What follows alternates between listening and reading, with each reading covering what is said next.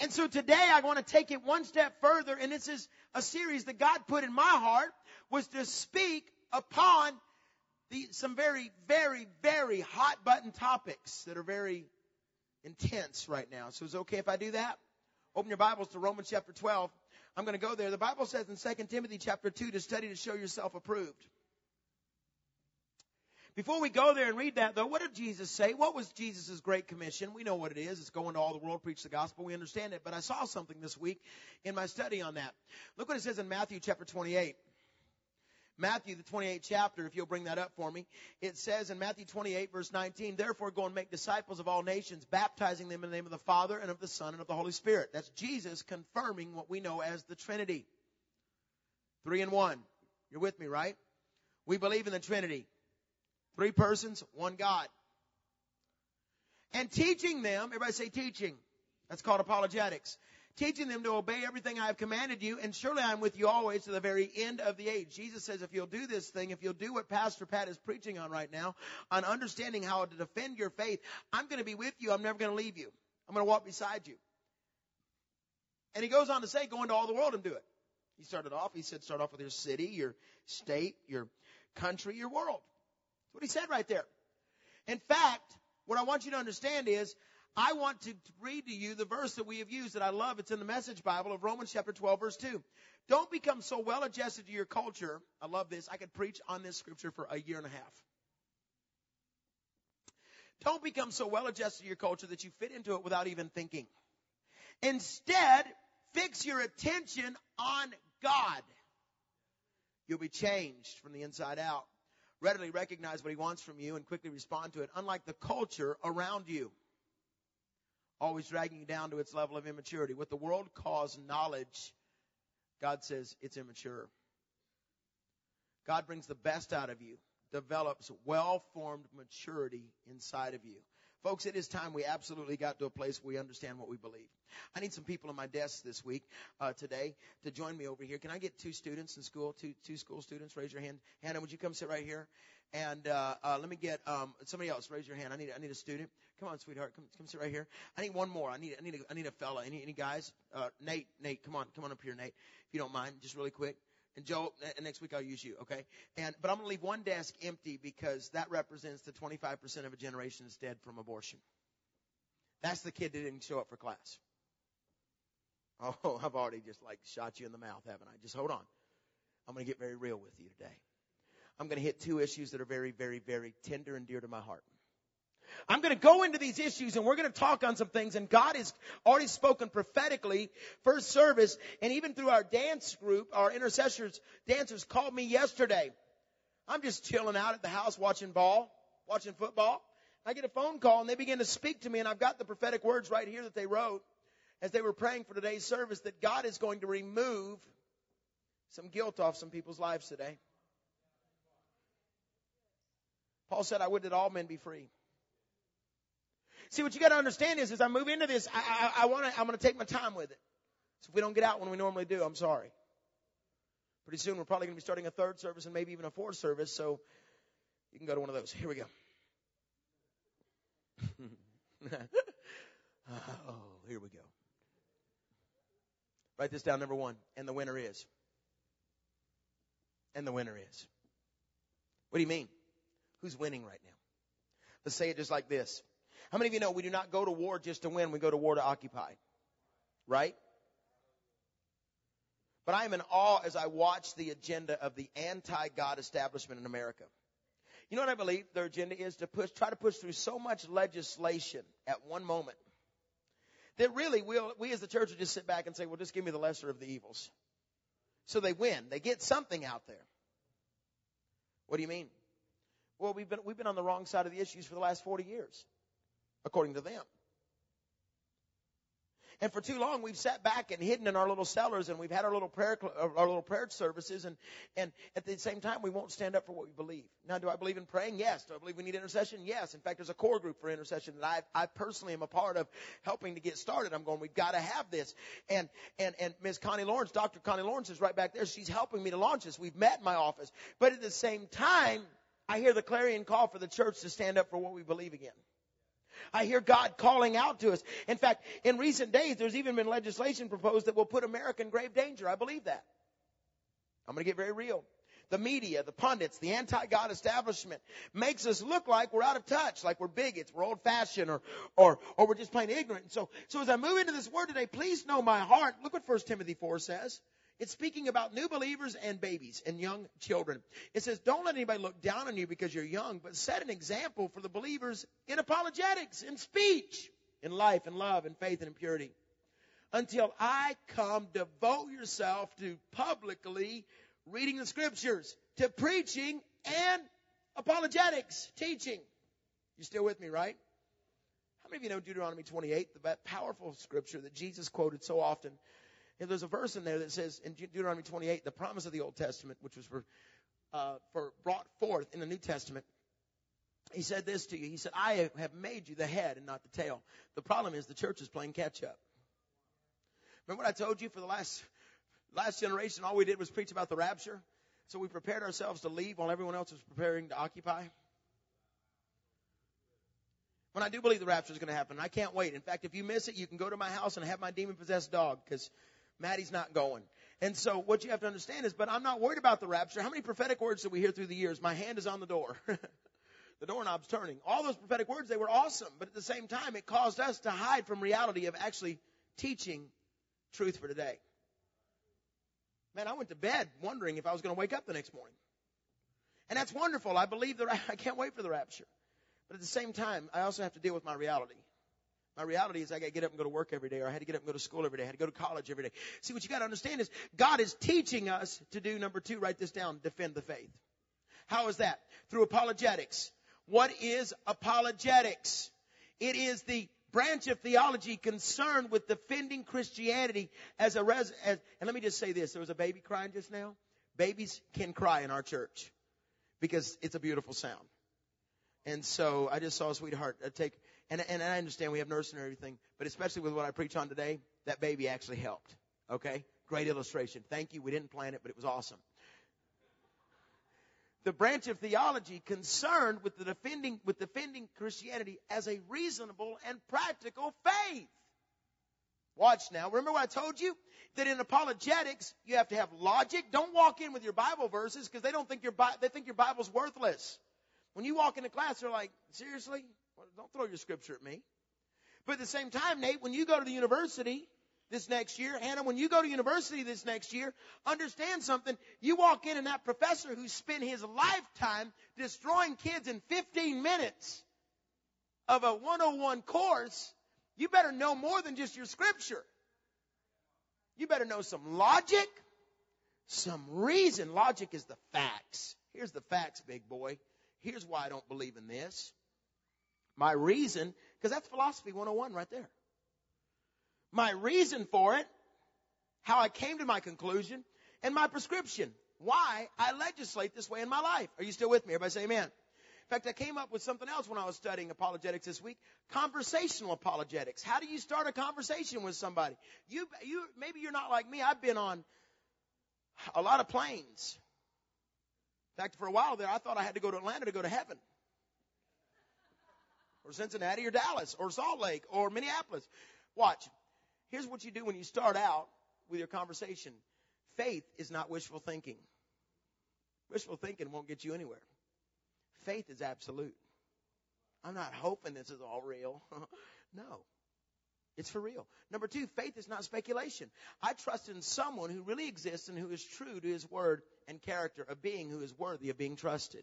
Number three, faith is not something but someone. It is about Jesus, not just an idea. I don't stop. I've never stopped on a Sunday morning and say, everybody shut your eyes. Let's take a moment of silence for our higher power. I have a Savior. His name is Jesus Christ. He died on the cross. He rose again. He's coming back for me. Give God a praise. Amen. How many of you enjoying this series so far?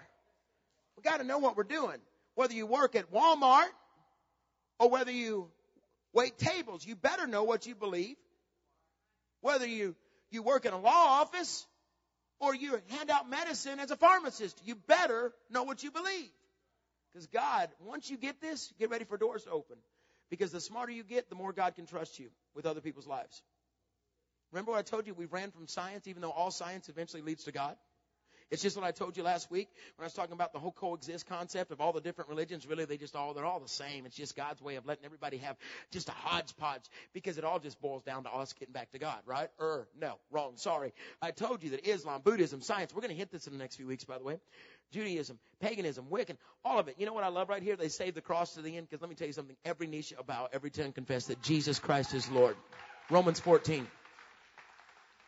But see, what you got to realize is, and I told you this, faith requires, uh, let, let me see, faith is not something but someone. It's about Jesus. Number four, faith requires a response. Where much is given, much is required. Number five, faith is evident by one's application of life choices. Don't tell me you're a born again believer, or you're a sold out believer when you live contrary to God's word. Just because you can pray a prayer does not make you okay. There's actually conviction there. There's standards, there's holiness, there's integrity. Okay? Number six, faith is daring the soul to go beyond what the eyes can see. Right? Who can tell me what 2 Corinthians 5 7 says? Anybody know? Somebody tell me what, what does that mean? Right, real, real quick, like we're in class. What does it say? Anybody know? Look it up. Somebody look it up for me. Who has their Bible? Number seven. And then when you get it, raise your hand because I want somebody to say it in here. Be my witnesses. Acts chapter 1, verse 8. What does it say? Quentin? There you go. Faith is not about what I can see. Faith is what I know. Okay? I can't see those children, but I can hear them. I know they're there. Follow me. I can't see my parents right now who will be getting on a plane tomorrow and flying from New Zealand. But I know they're in New Zealand. Faith is not about my sight. It's not about, let's, let's move forward. Are you still with me? Number three, write this down. Learn to listen to your inner voice. What do you mean, Pastor? My inner voice. Learn to listen. That almost sounds like humanism right there, Pastor. It's almost like you're talking about humanism. Listen to your inner voice. Let me tell you something. The Holy Spirit is the moral compass of every believer. I am a temple, I'm not a shack. He lives inside of me, the Bible says. I'm the temple of the Holy Spirit. You want to write a letter to the Holy Spirit? Here's your post office. Mail it right here. Because He lives inside of there. You have the Holy Spirit inside of you.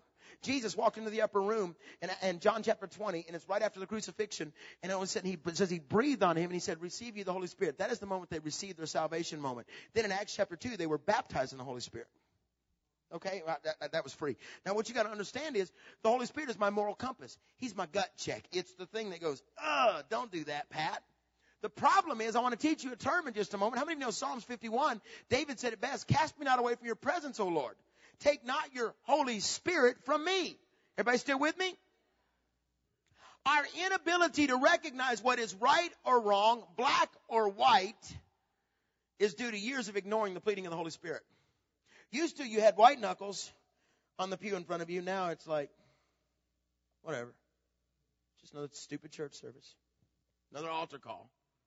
We can all get there. I got there when I was in high school. You ignore the pleading of the Spirit. Years of propaganda can also eventually dissolve your stand on issues. What do you mean? There was a time when you thought, no way, that's wrong. Now it's like, ah, whatever. Que sera. Whatever will be, will be. You know what? I'm just going to do my thing. And here's what I've learned. There's a term that you have to understand. In fact, social scientists labeled it this, and this is probably the most studied of social sciences. And the term is very simple. It's called cognitive Dissonance. If you can read my writing right there, but it's also right up there. What is cognitive dissonance? I'm going to ask Jill to help me in just a second because she's our psych teacher in the class this morning. And, but basically, it, it, I'll read it to you. It's an uncomfortable feeling caused by holding two contradictory, contradictory ideas simultaneously. What do you mean? I know I don't need to go get wasted, but my friends want me to. I know my family has come out of that, alcoholics, but I'm not going to go drink. Uh, well, you know, maybe it's okay. Maybe one drink's okay. It's what you know is right, but because of the forces coming at you, you choose to do another, and you basically end up making a compromise. I'll explain it right. The ideas are cognitions, and the question may include attitudes, beliefs, the awareness of one's behavior, and facts. The theory of cognitive dissonance proposed that people have a motivational drive to reduce dissonance by changing their attitudes, beliefs, and behaviors by justifying, rationalizing their attitudes, beliefs, and behaviors. Okay, what did you just say? It's like this. You're basically, you know what is right, but because of your actions over a period of time, you will change your belief system to meet up to make you feel okay with your actions. Jill, did I just say that right? So, see, in other words, in other words, what do you mean? It, it, it makes you rationalize or rationalization. What does that mean? The tendency to create additional reasons or justifications to support one's choices. Look what it says in Ephesians 14, the Message Bible. It says, wake up from your sleep, climb out of your coffins, Christ will show you the light. Basically what it says right there, I love that in the message Bible, is, is basically what this means. In other words, it's the inner conflict. It's, I know that I not, I shouldn't have sex before marriage because God's called me to be pure, but we really love each other and in God's eyes we're okay.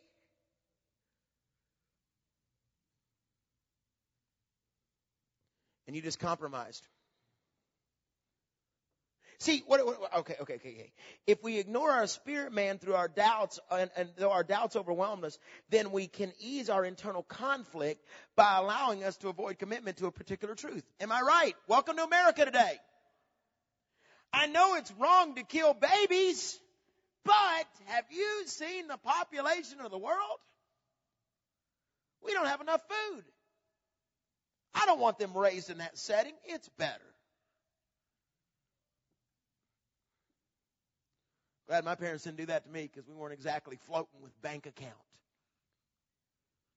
What do you mean, Pastor? I'm not being mean today, and please know my heart. I have to be so careful how I tiptoe around this, but I have, we have learned to subdue the Jesus in us due to the world around us. James 1:18 says a double-minded, uh, a double-minded man is is unstable in all of his ways. How do we alleviate the inner war, that war that's going on? We tend to allow reasoning to overwhelm spirit. Let me tell you some of the statements that we make as Christians and I've said some of these, we say this. Did God really say that? Well, that's back in Bible days. That doesn't really apply to me. That's just the Bible days. Or, I don't want me or my kids to be ostracized. We say this kind of stuff. Oh, my kids can go to that party. They're smarter than that. It's just for fun. I'm stronger than the images on the screen. Nudity doesn't bother me. We live in America. The Constitution protects me. Some of the stuff we say. Hey, we watch that, but we balance what we watch. We watch good and bad at our house. That's called a C average, okay? You make A's and F's, it equals a C. Here we go. And you're the curve for the church. Thank you. I always appreciated people that were the grave, the, the ones that caused the grading curve in our, uh, my friends appreciated me, as a matter of fact, in college. I helped produce that grading curve. Pat, what'd you make? Awesome. That helped me. Here we go. Here's one. Married people, I can look at the menu as long as I don't order. And what we tell teenage, we, you know, we tell teenage guys, just look once. The problem is they look for an hour and a half. They're like,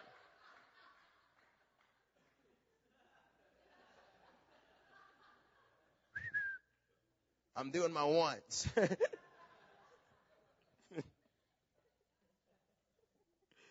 I'm just exploring my inner self. I have the right to do whatever I want. My actions don't hurt anyone else. I want my kids to be popular more than I was. Isaiah 5:20 says, "Woe to those who who call evil good and good evil." All, these are all examples of ignoring the, the voice of God. Look what it says in Hebrews chapter 3 verse 7. So as the Holy Spirit says today, if you hear my voice, do not harden your hearts. As you did in the rebellion during the time of the testing. What is, what is Romans chapter 8 verse 26? The Spirit helps us in our weakness. Paul told the Corinthian church twice, he said, my Spirit, God's Spirit, is a deposit in our lives. See, I can't laugh at jokes like other people. I can't be a part of, uh, I can't play that little game. Why? Because see, there's something different inside of me. I try to do it. And the cognitive reasoning that I try, to, oh, that's not that bad. Come on, I'm mature enough. And then God says, what are you doing, Pat? I ask you not to even be a part of that because you always take it to another level.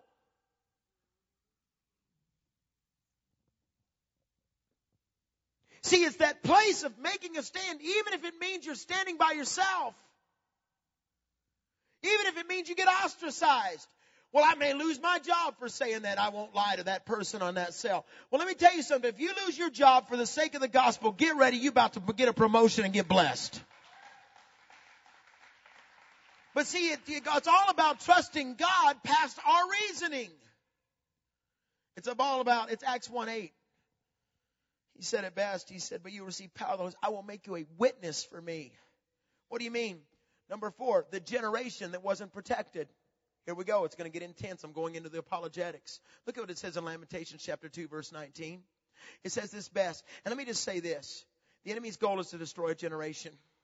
The enemy's entire goal is to take our kids out.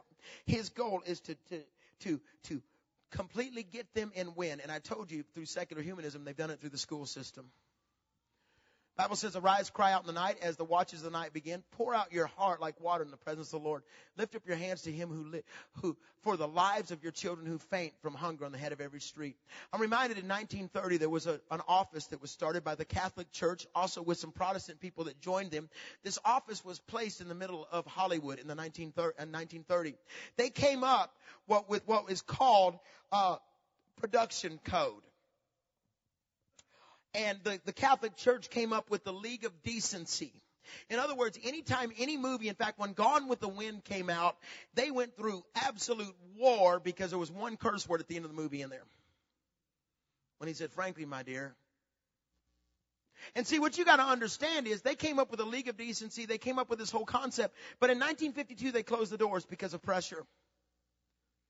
And the moral conduct began to slip and to slide because used to you could not get a movie onto Hollywood, a screenwriting, anything else without going through that Catholic office.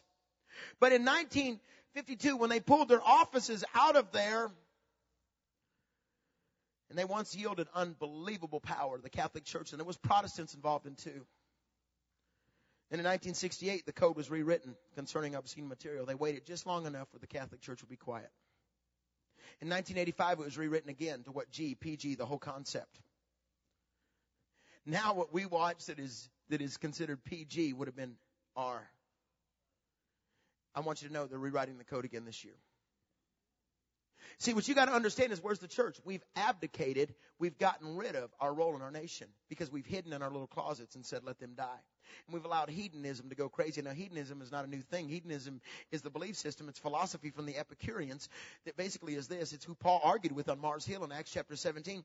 It's the belief that pleasure is the highest good for individuals in society. Basically, it's the root of Epicureanism, which basically, by the way, Thomas Jefferson was an Epicurean. That's why he had no trouble going out and having sex with all of his slaves. Pastor, you're getting really real, aren't you? Yeah. Because it's where America's at right now. It's basically enjoy life, pursuit of pleasure. God has no impact on our lives. It's moral relativism. It's the whole concept that humanism is at work, that, that really there's no such thing as God. And as long as I seek out my pleasure, I'm okay. How many of you still with me? I can walk away from my family and leave my wife and children and go after that little girl over there because my kids will bounce back but I'm getting what I want. It's my turn. It's called hedonism. 75% of all Google search engines is for pornography. 75% of all websites of pornography are owned between 18 and 25 years old. Pornography is rampant in America because of this term called hedonism, which came from a philosophy of Epicureanism, which basically means I can do whatever I want and it's still wild. The Center for Disease Control, the CDC in America and Prevention reports that sexually transmitted disease, STDs in America right now, remain a major public health challenge in the United States. Why? The CDC estimates that approximately 19 million new infections occur each year and listen, almost more than half are between the age of 15 and 25 years old. So it's all over our nation, hedonism is. Do what you want. You're not going to tell me what to do. If you don't believe it, go to Abercrombie and Fitch. Look at the pictures on the wall. They just came out with a new series of t-shirts for junior high, high school, and college students in America right now. And that is the, it's called the New College Line. And they came out with three t-shirts that are going crazy. And let me just read to you those ads right now. They just came out this, this week. The first A&F t-shirt pictures a young woman opening her blouse, exposing herself, and the front of the t-shirt says, show the twins.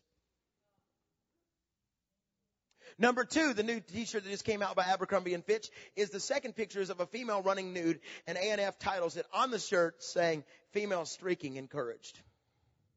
The third t-shirt that's being pushed to our junior high, high school, and college students right now, and the new line that has come out from Abercrombie and Fitch, is called the New College Line, is, is basically the t-shirt says, female students wanted for sexual research.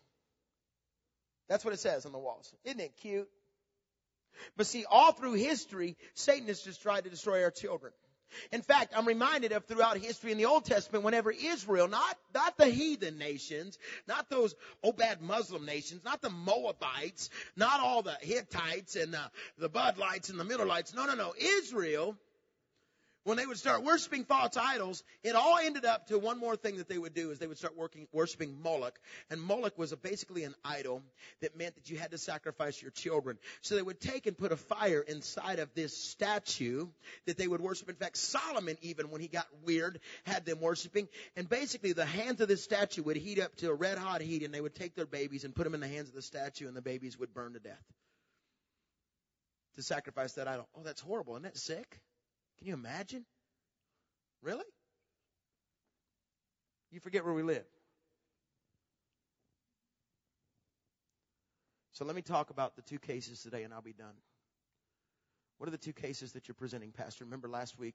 Folks, I promise I'm not being mean. I'm just tired of us not knowing what's going on. And I believe the love of God. And before I go into these two issues, let me just say this. I wrestled. Oh my goodness. I wrestled. I prayed this week. I'm like, Lord, please let me have the right spirit and the right heart when I present this because we will be the church that will love. We will be the church that I will not put a rainbow flag outside of my building, but instead I'll put a flag that has the blood of Jesus on it saying, come on in here. This is where it's at.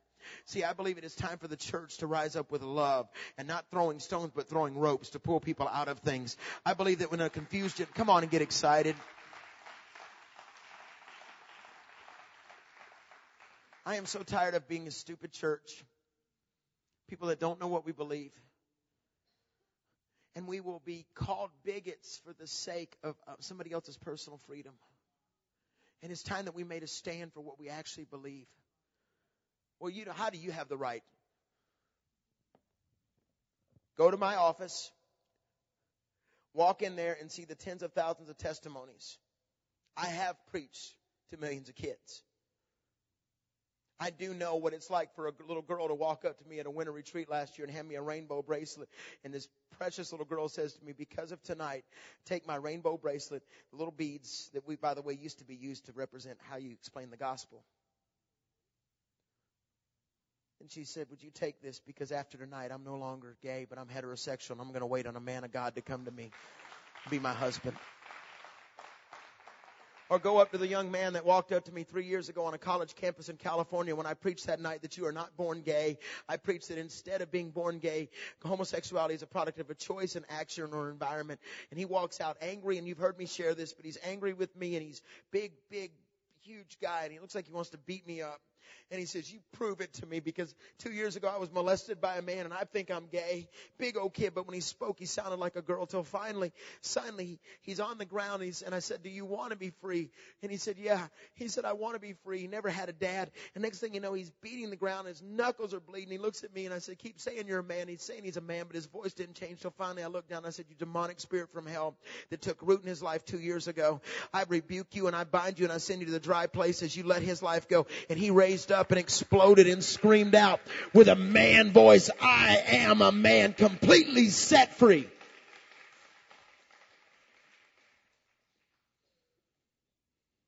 But we live in a time where sexual identity controls the airwaves. Gone are the days of man plus woman equals family. Family's been re- redefined by our culture to include every single lifestyle. Christians are considered to be bigots. Gay right activists see it as a human rights uh, issue. Second Peter 5 8 says that homosexuality is also referred to as ungodly lifestyle and sensual conduct. Romans chapter 1, we know what it says in God's word that men will become lovers of men and women lovers. And God says, I'm sorry, that's wrong. See, what you gotta understand is, well, why don't you just bring up the whole Sodom and Gomorrah thing, Pat? Come on, Pastor. See, I don't even have to do that. Again, I'm gonna give you apologetics today. Are you still with me? Because I believe it's time for us to say, if you're gay, welcome to the summit. What do you mean? Absolutely. I will wrap my arms around you and I will help you get free. But then the problem is we have competing cultures in the church. When the Lutheran church in August of this year decided it's okay for a homosexual man or a lesbian woman to stand up and hold the office of pastor and preach the gospel in practicing relationship in the pulpit, something is wrong. That is not right. Martin Luther would nail a thesis to somebody's forehead. See, what you gotta realize is it is wrong, but the church is compromising for the sake of money and for pews. But somebody's got to stand up and say, I'm sorry, that's not truth. It's not right. Does that mean we're mean? No, just preach the truth. When Vermont ice cream maker Ben and Jerry decided to change their ice cream this month, this month, right now, decided to change their ice cream because this month Vermont can now legally uh, have uh, gay marriages when they decided to change the Hubby Bubby ice cream to Hubby Hubby ice cream where it's got two caricatures of men standing there together holding hands in celebration of Vermont's new law on gay marriage. Something is wrong. And I love Ben and Jerry's. Idiots. I'm going to ask Karen to buy it, put it in another tub so I'll eat it.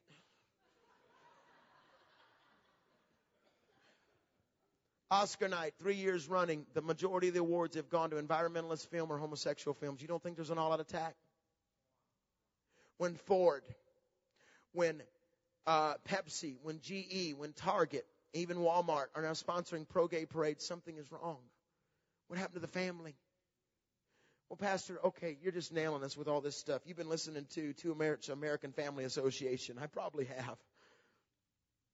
But the Medal of Freedom Award that is given away every year by our president, this year the seven honorees were as such. And by the way, this award that goes out, the Medal of Freedom Award, basically is this. It's the award given uh, by the president, the highest civilian award in the U.S., and it's for it's designed to recognize individuals who have made, especially meritorious meritorious contribution to the security or national interest of the United States. Martin Luther King Jr., uh, uh, Bobby Kennedy, uh, people that fought for civil rights have all received this amazing reward. It's the, uh, it's the award given by the president to say thank you. And it doesn't just have to go to um, U.S. citizens, but let me go through and tell you who got him this year. Harvey Milk, he was the first gay politician in San Francisco back in the 60s.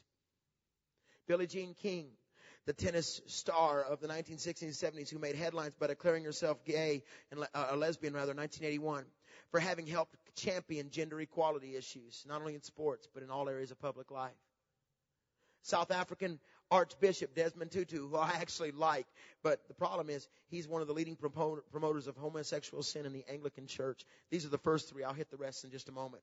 Pastor, why are you sharing this with us? This week on American Idol, uh, which is a show our family loves to watch, Ellen DeGeneres is now taking the place of Paula Abdul. Whatever. I'm not getting into all that.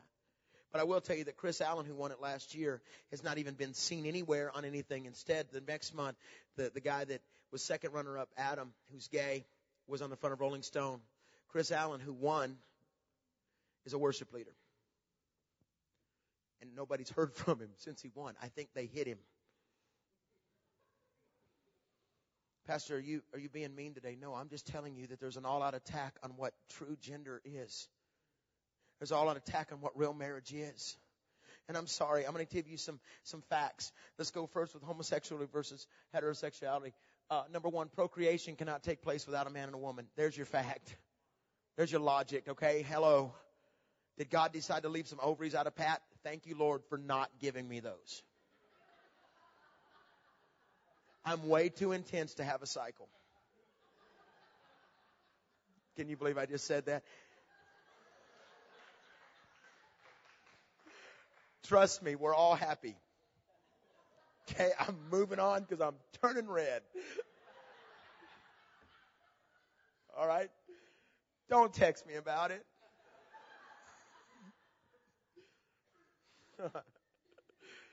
wow. Karen, I'm just preaching Bible. Number two, the American psychiatric. These are facts. Again, apologetics. It's okay if I do this, but what are we going to preach about blessings and fire and outpouring of God? I love all that. We're going to go there. First, I want to give you some deep stuff for a few weeks. I want these warriors that go to Ignite every week to know what they believe. But I don't want them to walk up to a gay guy and be mean to him. And I'm going to, I'm going to hit those issues in just a second. We have been mean because we don't like it. What if we wrapped our arms around somebody and said, Come here, man. Come here, young man. Let me show you how to be a man. See, I don't want my daughter have to have to sit on another man's lap to learn how to be treated. Let me tell you something. I'm a kisser. And we, our family, we kiss on the lips. And my little girl every night, she gets a big old kiss right there. And it's slobbery. Because I'm teaching her what a daddy's all about. Because lesbianism and, and the whole concept is a fear of men is what it boils down to. In fact, let me just say it. Homosexuality is an angry spirit. You want to mess with somebody that's angry, cross that line. You'll get beat up. But if what if we walked in with the love of God and said, Come here. Let me tell you why you weren't created this way, but I love you. Number two, the American Psychiatric reports there are no replicated, listen, scientific studies supporting any specific biological etiology, cause, or origin for homosexuality. In other words, you weren't born with a gene. It's not a gene issue.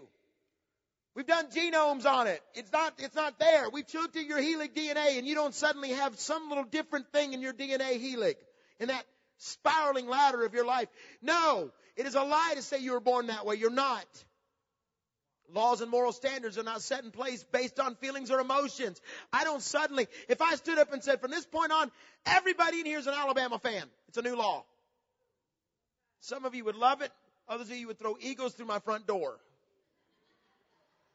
In other words, I don't make a law according to my emotions.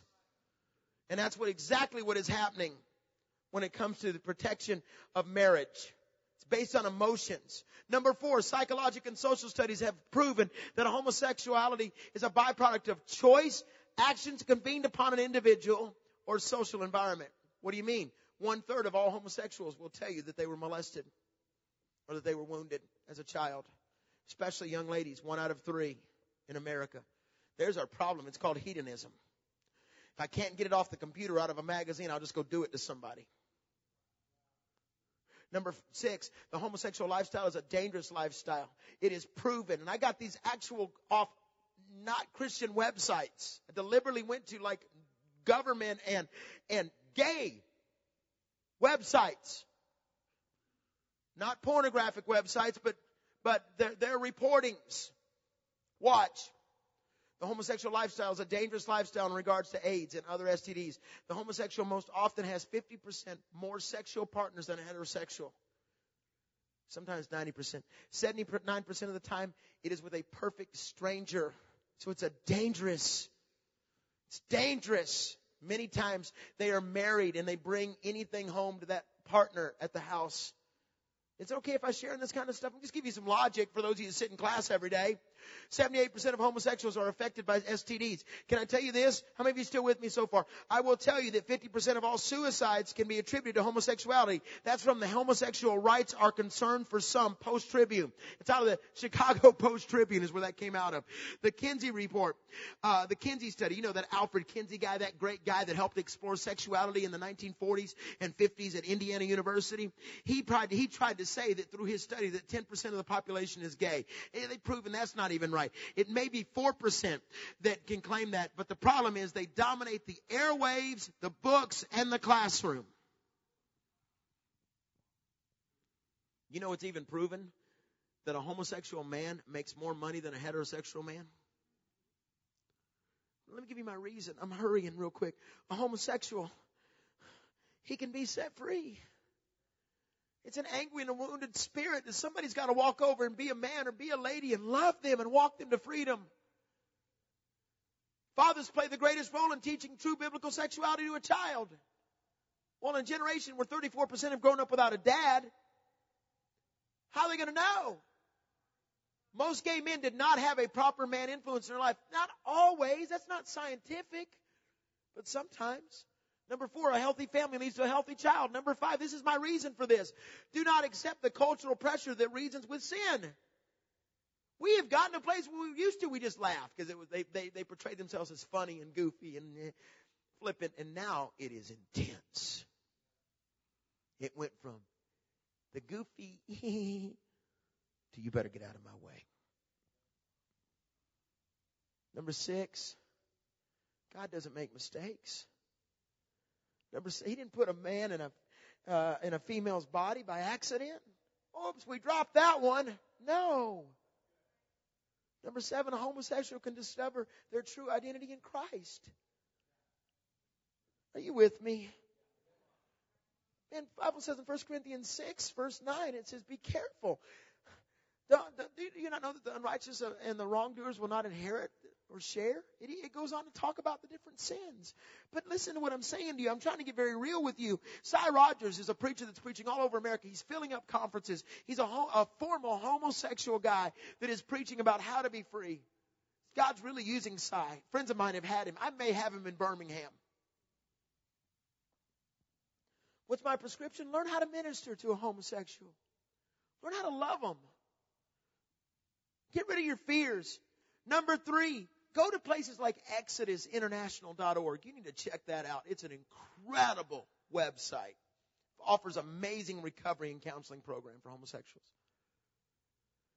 This is something they said. Number four, I just copied it as one of my answers. Number four, although deliverance from homosexuality activity is the call of God, the healing of the homosexual inclination will vary according to growth and as a result of our faith identity with Christ rather than as a way to it. Nevertheless, uh, the, the, homosexual agenda holds that the homosexual inclination may be, or excuse me, uh, this website holds that the homosexual inclination may be healed, and that all who desire it may realize they're inborn, though fallen heterosexuality, thus opening the way to heterosexual marriage and family.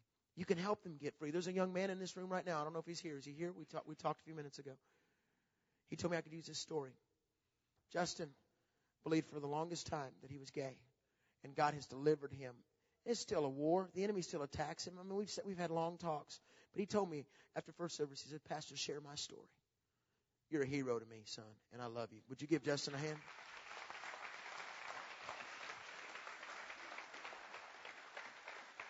But Justin, I've never, I've never hidden from hugging you or gone, ooh. No, no, sir. No, sir. No, sir. And if anybody has, I'm sorry. Because we got to get the love of God back in us. The church must get back to love without reason, but holiness without compromise. I don't have to throw out my, I don't have to compromise my stand when I love somebody. I don't look at Nate and say, hey, Nate, go ahead and drive your car as fast as you want because I don't want to offend you. You're my son. I love you. No, I'm going to beat your tail if you drive fast. Well, maybe I'll just ground you now, but listen. A homosexual person is in search, but we must be the answer. Number seven, we must minister with respect and legislate with indifference of sin. Children scientists will tell you a child begins to choose their sexuality at a young age. But I'm, I'm a single mom. Then get a dad in his life. Come to me. I'll find a man in the church that'll, that'll love on him. Or a little girl. If you're a dad raising girls without a mom in their life, you know what? Listen, they got to have both. Is it okay if I shared on this? I'm about to close in a minute. I'm almost done. Watch. How many of you know every time a nation starts killing its children, it's in trouble? It always falls. But every time God wants to change a generation, somebody will give birth. But even as in the days of Jesus, or in the days of Moses, the enemy wants to kill the unborn children. Do you know that they just proven that, and I wrote this in, a, in writing, that one, uh, uh, it's roughly three fourths of all babies that are aborted are firstborn young men. The enemy would love to take out that firstborn young man. What do you mean, Pastor? Case number five. Let me just stop right there and say that if you've ever battled with homosexual issues or you've explored or you've done all this kind of stuff, we will love you here at the summit. But we tell you, you have to get free. We will tell you that if you were wounded, I'm sorry. But we want to tell you that you can get free and living in guilt. Maybe you don't feel like you could tell anybody. You call us. We'll find somebody you can talk to. Um, let me move on. How many of you okay with what I just taught? Everybody all right with this? Give God a praise offering.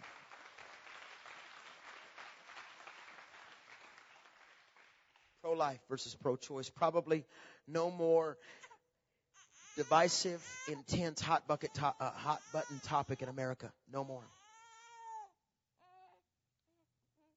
It's babies. See, every day I get to look at my little sweetheart who's six years old and, and thank my God that her biological mother left her in a field at 15 days old by a police station in a park and didn't do what China demanded that she had to do by law. Instead, she preserved my little girl for me. So this is a hot button topic for me personally. That every day in America, 3,700 babies are aborted. 1.35 million a year.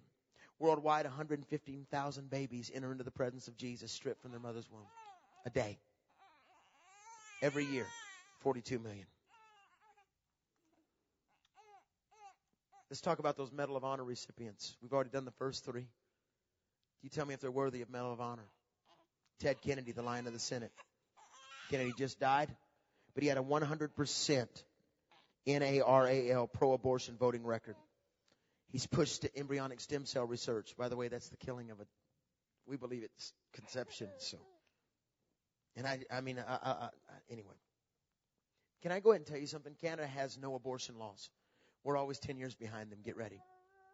Pretty soon, up into the day of the term, pretty soon, someone like Sean and Enid, yes, last, this morning they had their baby at 3.52 a.m. Yesterday at 3.52 in the afternoon, she could have went and had an abortion in Canada. Who else got the award? Sandra Day O'Connor. Supreme Court Justice who wrote it, who supported Roe v. Wade and opposed banning partial birth abortion.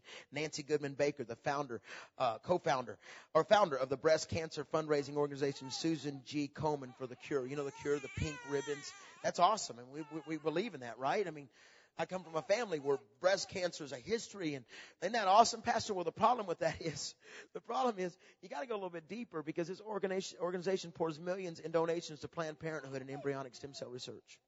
She got the award. Pro-abortion former Irish President Mary Robinson received an award uh, for her role as president of New York-based initiative Realizing Rights. She was the former president of Ireland, by the way. And she started something called Realizing Your Rights, the ethical globalization initiative, which promotes the expansion of abortion across the world. She got the award. The seven recipients of the Medal of Freedom Award that was given out by the White House uh, at the end of August went to nothing but people who believed in abortion and pushed homosexuality. I'm just saying. What do you mean, Pastor? And I'm going to hit some hard issues, and some of you may not like what I say here. And I'm closing in just a moment. I promise you. What about the health care thing? Doesn't everybody deserve health care? Man, I'm telling you, Karen and I know what it's like not to have health care. We know what it's like to walk through that. We really do. And I would love that everybody had health care. And I'm not even going to get on that side of, uh, of my argument uh, for or against. But I will tell you this. Contrary to what our president made a statement on August 20th, Barack Obama, President Obama said this, and I pray for my president every day. He's my president. Okay? He said it's a fabrication to say that the legislation backed by the White House would result in government funding of abortions. This is the new health care thing, okay? See, you, the problem is you got to take it all. You can't, okay, give me some of that. And help those little kids that don't have health care. You got to take it all, is their concept. Uh, but, but Zoe Lofgren, who's the Democrat from California, made this statement. She said abortion will be covered as a benefit by one or more of the health care plans available in America. National Right to Life, September 10th. I'm almost done. Please follow me for a second. And again, I'm talking about now pro-life versus pro-choice. I can tell you about that by the age of 45 in America, one out of every 2.5 women will have had an abortion. This is a very serious deal. And, and there's women that are walking around with guilt and pain. And I will tell you that there's ladies in America, they belong to PASS, which is PASS. And, and, and it, it's a website that has over 1.7 million members. And this website, uh, PASS, stands for Post uh, Traumatic uh, Abortion Stress Syndrome. And uh, see, what you got to understand is is uh, it's very real what is going on in America right now since 1972. And I'm going to go there in just a second. But Right to Life said this in 2009, September 10th. They said the public option would be a program within the Department of Health and Human Services, DHS, DHHS, and would be headed by the uh, Health and Human Services Secretary. We all uh, know what that means. But anyway, under the Capps amendment, abortion providers would send their bills to the Department of Health and Human Services, and they would receive payment in the form of a check drawn on a federal treasury account. That is checks drawn on federal government funds, public funds. This would be a direct link to the government paying for abortion. I'm sorry, I can't support it. Is it okay if you're still with me? Are you still with me? We're about to get intense now. Now, just for five more minutes. What about Roe v. Wade, Pastor, in 1972? Roe versus Wade. But by the way, uh, and let me explain how this all happened. In Roe v. Wade, the court held that a mother may abort her pregnancy for any reason up until the point at which the fetus becomes viable. I forgot to ask Pastor Sean a few minutes ago, how's the fetus? The court defined viability as the potential to live outside the mother's womb, albeit with artificial aid, adding that viability is usually placed at about seven uh, months, 28 weeks, but may occur earlier at 24 weeks. How many of you ever seen a baby born at four months old that they kept alive? It actually has happened. Follow me for just a second. The court said that after viability, abortion must be available when needed to protect a woman's health. Let me explain something to you. 90 98% of all abortions have nothing to do with the mother's health. I'm going to hit abortion for just a moment. And this is a very touchy, touchy topic because Pastor, you're preaching about something that is legal, something that is okay, and I made this mistake or I did this. I'm going to get very, very real with you. Are you okay with me so far? They use Roe v. Wade, they use due process, which is a part of the 14th Amendment. What is that? I'll explain it to you.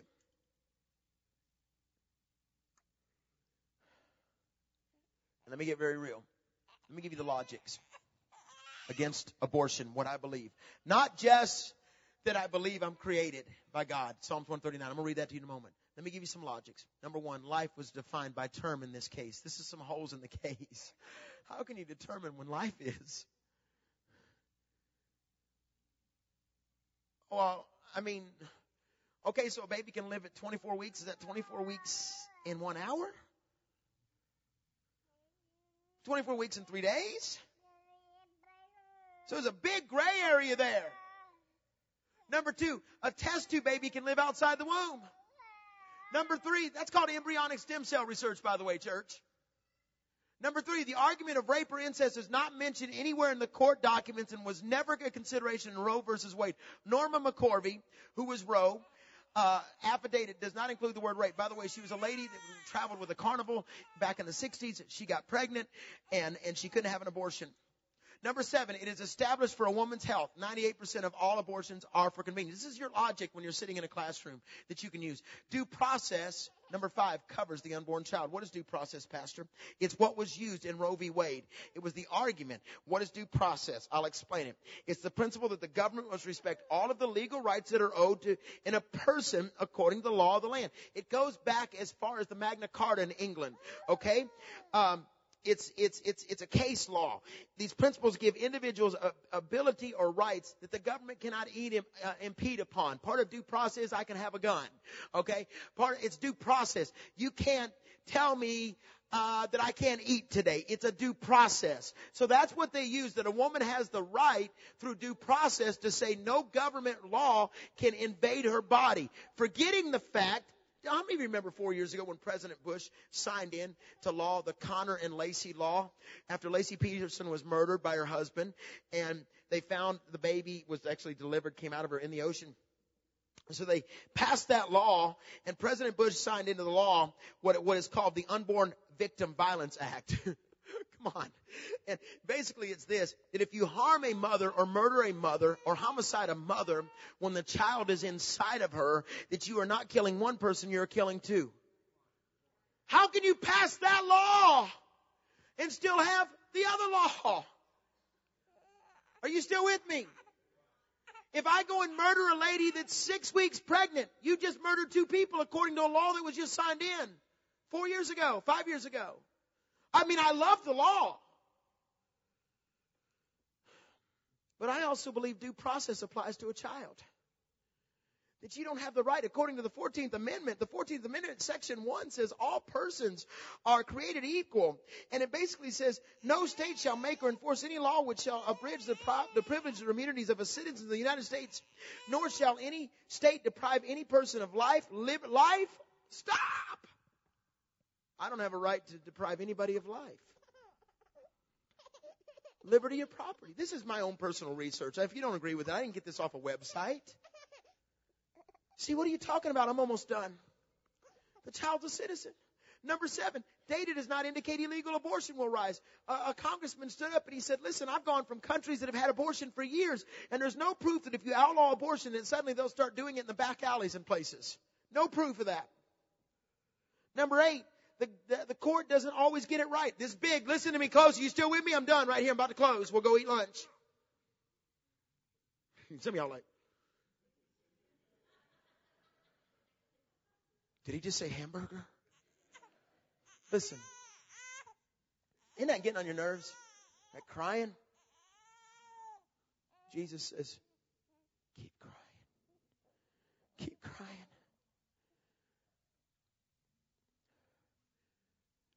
Court doesn't always get it right. What do you mean? How many remember in 1857 it's called the Dred Scott case?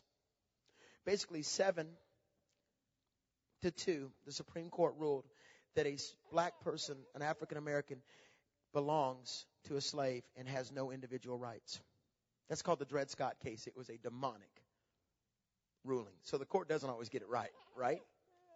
It's amazing. About 116 years later, in 1972, the same margin, seven to two, the court ruled that a child inside of a mother has no legal rights. So if they missed it on slavery, they probably missed it on this one. I've got to close. This is a big one. A child is complete at conception, and I'll close with this. Pastor Eric, come on. Do you know the heart starts beating between 18 and 25 days? Do you know that electrical brain waves have been recorded at 43 days on an EEG of a child, a brain of a child at 43 days he's already thinking? In the absence of a brain wave, they, they, it, it indicates death, right? Unplug, right? Well, why will pro-abortionists not accept the presence of a brainwave as a confirmation of a life? The brain and all body systems are present by eight weeks and functioning a month later. At eight weeks, the baby will wake up, sleep, make a fist, suck his thumb, and get the hiccups. At the end of nine weeks, the baby has his own unique fingerprints. At 11 weeks, this, I'm just giving you facts. I'm still on the facts. Sorry. I know those are boring. At 11 to 12 weeks, the baby is sensitive to heat, touch, light, noise. All body systems are working. He weighs or she weighs about 28 grams and is just 7.5 centimeters long. This is the big one. Number 10. I've done a, a thousand altar calls. The psychological and emotional effects on the mother of an aborted child is a lifetime issue. But also, PE, Pastor Eric, on daddies too, right? You know what that's like, right?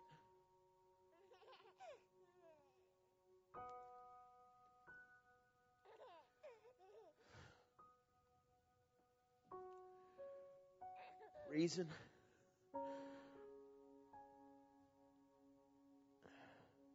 Share the story with somebody of a premature child that shouldn't have lived. Jim Wilder's not here, but I went over and over into that nursery and saw that nursery and that little sweet grandbaby of his, both of them, and I held, put my finger in there, and their fingers about that big. They were premature. They lived for a year, so one of them did less.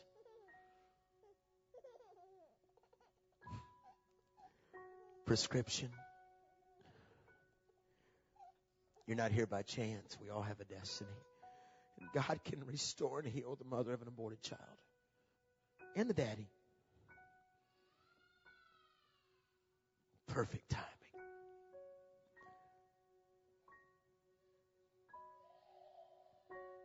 Stand with me.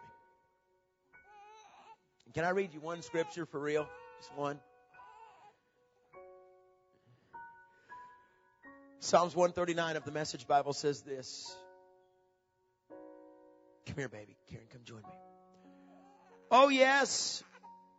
You shaped me first inside, then out. You formed me in my mother's womb. I thank you, high God. You're breathtaking. This is the message Bible of Psalms 139. I love this Bible. I'm, just falling in love with it because it's just so cool. Body and soul, I am marvelously made. I worship in adoration. What a creation. You know me inside and out. You know me every bone in my body. You know exactly how I was made, bit by bit. Here's a little prescription for you, is all this is. How I was sculpted from nothing into something. Like an open book, you watched me grow from conception to birth. All the stages of my life were spread out before you. Chapter. Oh, look what Pat. Look, there's Pat and Karen getting married. He knew it. He knew. It. There's old Nate being born. There's a. There's. They're standing on the Great Wall. Wonder what they're going to do that day. Oh, that night they would go and get happy.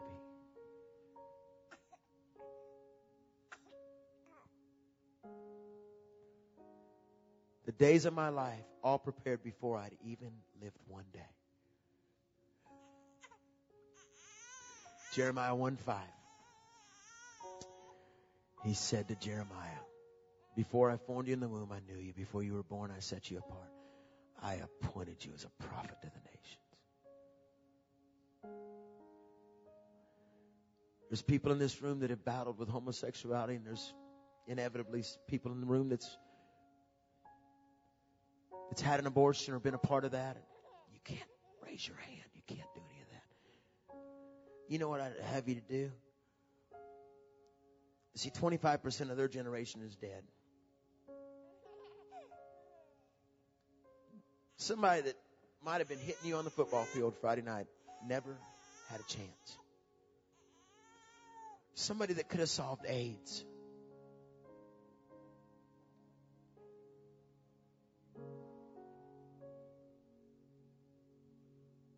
The empty desk right there. That kid never showed up to class. Join me down front. Come on. Let's go. Let's bring class together. Tells me so. Little ones to him belong. Oh, they are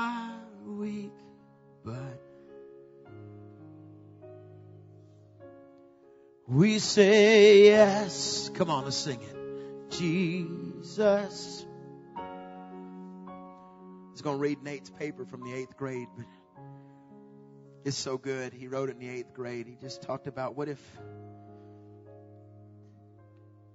he said we, we put babies down like we put dogs down. We murder by convenience. A paper Nate wrote in the eighth grade. Uh, it, it, it was so powerful. What if we're killing the next president? What if if you realize you're killing their family? People think that it's a woman's choice that the babies aren't really alive because they're so innocent. When was the last time you heard of killing someone being okay? I don't know. See, you know what we've done at the church is we've stood across the street as a little girl's getting out of the car because she don't want daddy to know she's there. She's walking into an abortion clinic and we're screaming stuff. Murder! Blood on your hands! Instead of going, come here. Come here, let me love you. This isn't something you're going to get over with in five minutes. It's going to haunt you. The Bible says in 1 John 1 7 that God will remove all guilt, all pain, all hurt. So while the church has been screaming from across the street our innuendos and we've been shooting each other, killing the doctors, or they're killing us like happened this last week,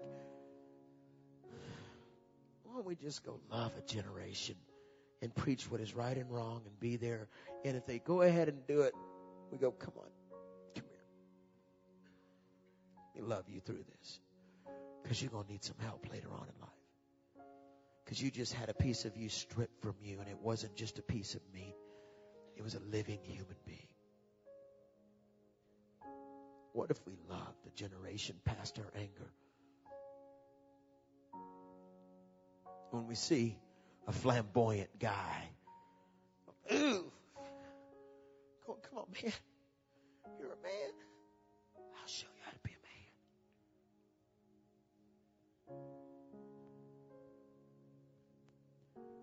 man. We say now, yes. Jesus loves me. Oh, yes. Jesus loves me. Yes. Jesus loves me. The Bible tells me so. Oh, yes, Jesus loves me. Yes, Jesus loves me. Oh, yes, Jesus. Would you shut your eyes across this room? And for the sake of not embarrassing anybody or bringing attention to someone's past, wow, I've gone so long, I'm sorry. With your eyes shut across this room, if you say, Pastor, Pastor, I need to pray, but this is private, dude. This is private. I tell you what we're going to do. We're going to all pray, okay? Your sin's no different than somebody else's. So why don't we all pray this together? Dear Jesus, I'm so sorry for mistakes I've made, the guilt I feel. Would you forgive me? Show me who you created me to be. And if I've also made mistakes, if I've harmed another living creature, I'm sorry. Let me see that cre- let me see that child. So again, me may not have done this, but I'm very, very praying. Let me see my child running at the feet of Jesus. I'm sorry, Jesus.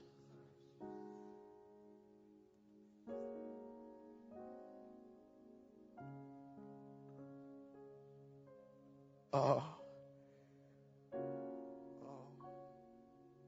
I feel him. I feel like somebody's getting some guilt ripped off of him. You've had for, uh, he's ripping it off. I don't know who you are. Karen, would you pray?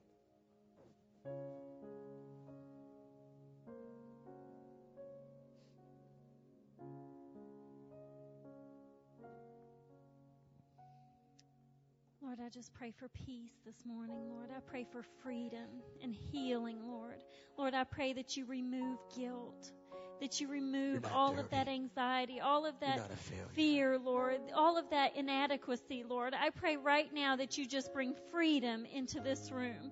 Lord, I pray that in a world where there are so many women who are living in silent mourning, Lord, silent pain, Lord, not allowed to let anyone know that the pain that they feel.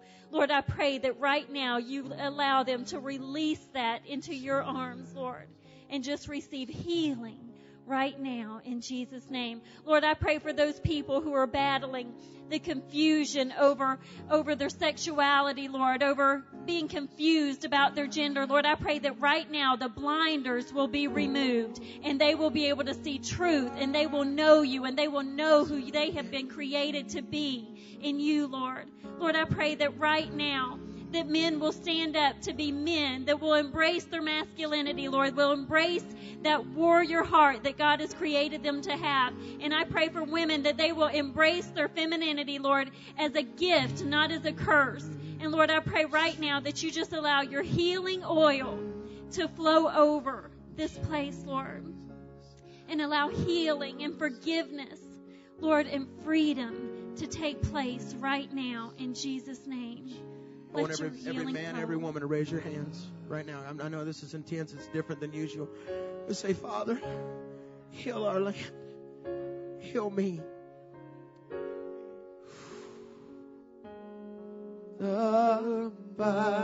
See, that song's just not for babies. That song is for adults too. Can we sing it together? Oh, we sing now, yes.